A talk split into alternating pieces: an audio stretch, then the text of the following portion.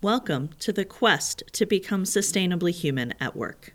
I'm Liz Wiltsey, and I will be your curator. Becoming sustainably human is tricky in today's workplace. There's so much pressure to be superhuman, and I'm not here for it. And my guess is if you've managed to make your way here, you're maybe not here for it either. So, what I've done is curated a set of folks that I admire to talk about some piece of their work that can help people become more sustainably human in the workplace. People ask me all the time, what do you mean sustainably human? Like, of course, we're human and I'm going to keep being human until I die. And really, at the end of the day, sustainably human is about leaving work with energy. It's about having relationships in the workplace that don't make our lives worse. It's about being able to have meaningful conversations, even when they're difficult. It's about being able to grow as people. It's about not sacrificing half of our waking hours because someone's decided we need to be perfect in the workplace. It's about leaving perfection behind and finding a way to live our lives.